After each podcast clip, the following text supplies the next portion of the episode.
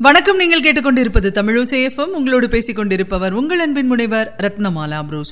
தமிழசேஃபமில் இனி நீங்கள் கேட்கலாம் அமரர் கல்கி எழுதிய பொய்மான் கரடு. அத்தியாயம் இருபது.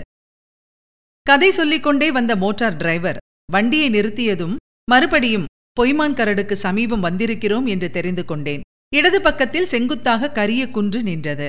மழைக்கால இருட்டு சூழ்ந்திருந்தபடியால் குகையும் மானும் கண்ணுக்கு தெரியவில்லை. கார் செல்லும் சத்தமும் கதை சொன்ன குரலும் நின்றவுடனே மழை தூற்றலின் சலசல சத்தமும் பூமியில் மழை விழுந்ததும் எங்கிருந்தோ கிளம்பும் ஆயிரக்கணக்கான சிறிய ஜீவராசிகளின் கதம்ப குரலும் சேர்ந்து கேட்டன. இப்போது இங்கே நின்று என்ன உபயோகம்? இருட்டில் ஒன்றும் தெரியவில்லையே என்றேன். இப்படி சொல்லி வாய் மூடுவதற்குள்ளே பளிச்சென்று ஒரு பெரிய மின்வெட்டு தோன்றி சுற்றிலும் சூழ்ந்திருந்த காரிருளை அகற்றி குன்றுக்கு வெளிச்சம் போட்டு காட்டியது. அவ்விதம் மின்னிய நேரத்தில் பொய்மான் குகைக்குள்ளே நெளிந்து நெளிந்து ஒரு பளபளப்பான கயிறு சென்றதையும் குகைக்குள்ளிருந்து கிரீச் என்று சத்தமிட்டு கொண்டு ஒரு சிறிய பிராணி வெளிப்பட்டு ஓடி வந்ததையும் பார்த்தோம். பாம்புக்கு பயந்து அந்த குகைக்குள்ளிருந்த மான் வெளியே ஓடி வந்ததாகவே தோன்றியது. அடுத்த நிமிஷம் மறுபடியும் நாற்புறமும் அந்தகாரம் சூழ்ந்து கொண்டது. கரிய பாறை மட்டும் பயங்கரமாக நின்றது. மின்னலில் கண்ட காட்சி என்னை சிறிது அரட்டிவிட்டது என்பதை ஒப்புக்கொள்கிறேன். சரி போகலாமே. இருட்டில் இங்கே என்னத்தை பார்க்கிறது? என்றேன். வண்டி நகரத் தொடங்கியது. சாலையில் வலப்புறத்தில் இருந்த குடிசைகளில் இருட்டும் நிசப்தமும் குடிகொண்டிருப்பதை கவனித்தேன். இந்த குடிசைகளையே பார்க்க முடியவில்லையே. அரை மைல் தூரத்திலுள்ள செங்கோட கவுண்டரின் குடிசை எங்கே தெரியப் போகிறது? மழை இல்லாமல் நிலவு நாளாக இருந்தால் குன்றின் மேல் ஏறி பார்த்திருக்கலாம் என்று நான் சொல்லிக் கொண்டே இருக்கையில் மோட்டார் திடீரென்று ஒரு திரும்பு திரும்பி வளைந்து சாலையோரத்து மரத்தில் மோதிக்கொள்ளப் போய் மறுபடியும் வேகமாக வளைந்து திரும்பி நடுச்சாலைக்கு வந்தது. அந்த மழையிலும் குளிரிலும் கூட எனக்கு உடம்பு வியர்த்து விட்டது. என்ன? என்ன? என்று பக்கத்திலுள்ள மோட்டார் சாரதியின் காது செவிடுபடும்படி கத்தினேன். ஒன்றுமில்லை சார். பதறாதீங்க. ஒரு நாய் குறுக்கே ஓடியது. அதன் மேலே வண்டி ஏறாமல் இருப்பதற்காக வளைத்து திருப்பினேன் என்றார் மோட்டார் டிரைவர்.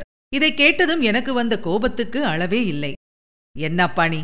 ஒரு நாயை காப்பாற்றுவதற்காக மனிதர்களை கொண்டு விடுவதற்கு பார்த்தாயே? அழகா இருக்கிறது என்றேன். அது எப்படி சார்? நாயும் உயிருள்ள ஜீவன்தானே? மனிதனுடைய உயிரைக் காட்டிலும் நாயின் உயிர் எந்த விதத்தில் மட்டம்? என்றார் டிரைவர். இதற்கு என்னால் பதில் சொல்ல முடியவில்லை. கார் போய்க்கொண்டே இருந்தது. மழை தூற்றல் போட்டுக்கொண்டே இருந்தது. சேலம் ஜங்ஷன் நெருங்கிக் கொண்டே இருந்தது. கதையின் முடிவை தெரிந்து கொள்ள என் நாவல் வளர்ந்து கொண்டே இருந்தது. கொஞ்சம் நான் அஜாகிரதையா இருந்திருந்தால் அந்த நாய் செத்துப் போயிருக்கும். ஒரு மயிரிழையில் அது தப்பியது என்றார் டிரைவர். இன்னும் கொஞ்சம் மோட்டாரை வளைத்திருந்தால் நாமே பைசலாகி இருப்போம் என்று சொன்னேன். அதெல்லாம் இல்லை சார். மனித உயிர் ரொம்ப கெட்டி. அவ்வளவு இலகுவாக சாவு வந்து விடாது. அப்படியே சாவு வந்தாலும் கதையின் முடிவை தெரிந்து கொண்ட பிறகு வந்தால் எனக்கு கவலை இல்லை என்றேன். அதற்கென்ன? சொல்கிறேன் கதை கொஞ்சம்தான் பாக்கி இருக்கிறது என்றார் டிரைவர். பணத்தை காணோமே என்று கவலைப்பட்ட செம்பவள வல்லிக்கு போலீஸ்காரர் சின்னமுத்து கவுண்டர் ஆறுதல் கூற முயன்றார். செங்கோடன் இப்படிப்பட்ட இக்கட்டான நிலையில் இருக்கும்போது கேவலம் பணத்தை பற்றி நீ கவலைப்படுகிறாயே? பணம் கிடக்கட்டும் தள்ளு என்று சொன்னார். இது செம்பவளவல்லியின் காதில் கொஞ்சமும் ஏறவில்லை. நீங்கள்தான் போலீஸ்காரராச்சே? பணத்தை கண்டுபிடித்துக் கொடுங்கள். இல்லாவிட்டால் கோர்ட்டில் வந்து நடந்தது நடந்தபடியே சொல்லிவிடுவேன் என்றாள். சொன்னால் செங்கோடனுக்கு பதில் நீ கொலைகேசில் அகப்பட்டுக் கொள்வாய். அவ்வளவுதானே? அதில் என்ன பிரயோஜனம்?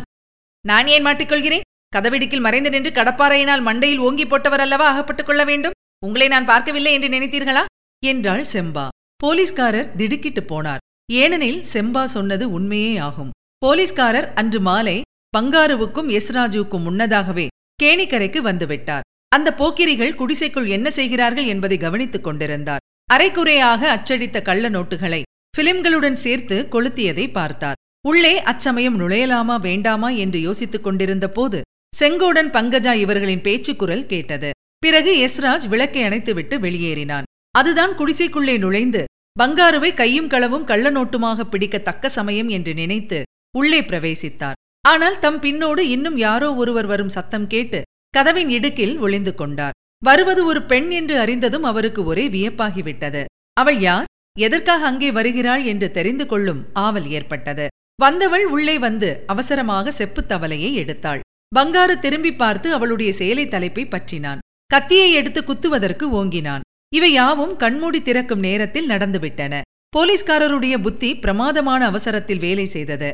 பங்காருவுக்கு பின்னால் கிடந்த கடப்பாறையை சட்டென்று எடுத்து அவன் பின் தலையில் ஓங்கி போட்டார். பங்காரு ஐயோ என்று கத்திக்கொண்டு தரையில் விழுந்தான். அவன் இருட்டில் பார்த்தது ஒரு பெண் பிள்ளையைத்தான். அந்த பெண் குமாரி பங்கஜாவாக இருக்க வேண்டும் என்று தவறாக தீர்மானித்துக் கொண்டான். அவளை தன் தலையில் அடித்தவள் என்று எண்ணிக்கொண்டு தரையில் விழுந்தான். ஆகையினாலேயே பின்னால் அவன் குமாரி பங்கஜாவின் மேல் குற்றம் சாட்டினான். செம்பா கையில் தவலையை எடுத்துக்கொண்டு பங்காருவின் பிடியை உதறிக்கொண்டு கிளம்பிய போது கதவின் இடுக்கில் ஓர் உருவம் கடப்பாறையை ஓங்கிக் கொண்டு நிற்பதை பார்த்து விட்டாள் அப்படி நின்றவர் யார் என்று தெரியவில்லை.